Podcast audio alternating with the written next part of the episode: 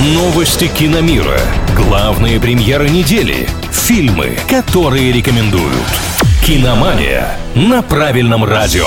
Приветствую всех любителей большого кино, с вами Илья Андреев. Недовольство Тайсона и новая веха в истории Оскара. Подробности далее. В конце августа сервис Hulu представит биографический многосерийник о Майке Тайсоне. Только вот сам культовый боксер от этой идеи оказался не в восторге. Точнее, против сериала о себе он ничего не имеет, а вот то, что авторы шоу решили не общаться с ним в процессе создания, спортсмену не понравилось. Железный Майк заявил, что не поддерживает выход проекта и осуждает всех причастных, ведь те, цитата, «украли его жизнь и не заплатили ему». Киноделы аргументировали свой подход тем, что хотели показать взгляд со стороны и рассказать непредвзятую историю чемпиона. Хулу из-за недовольства реального Тайсона премьеру отменять не собираются. Восьмисерийный проект «Майк» стартует на стриминге 15 августа.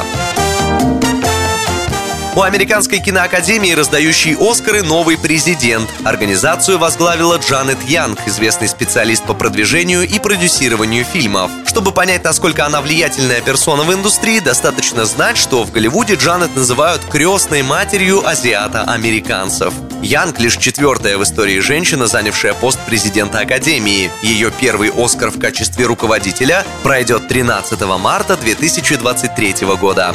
На этом у меня пока все. С вами был Илья Андреев. Услышимся на правильном радио. Киномания на правильном радио.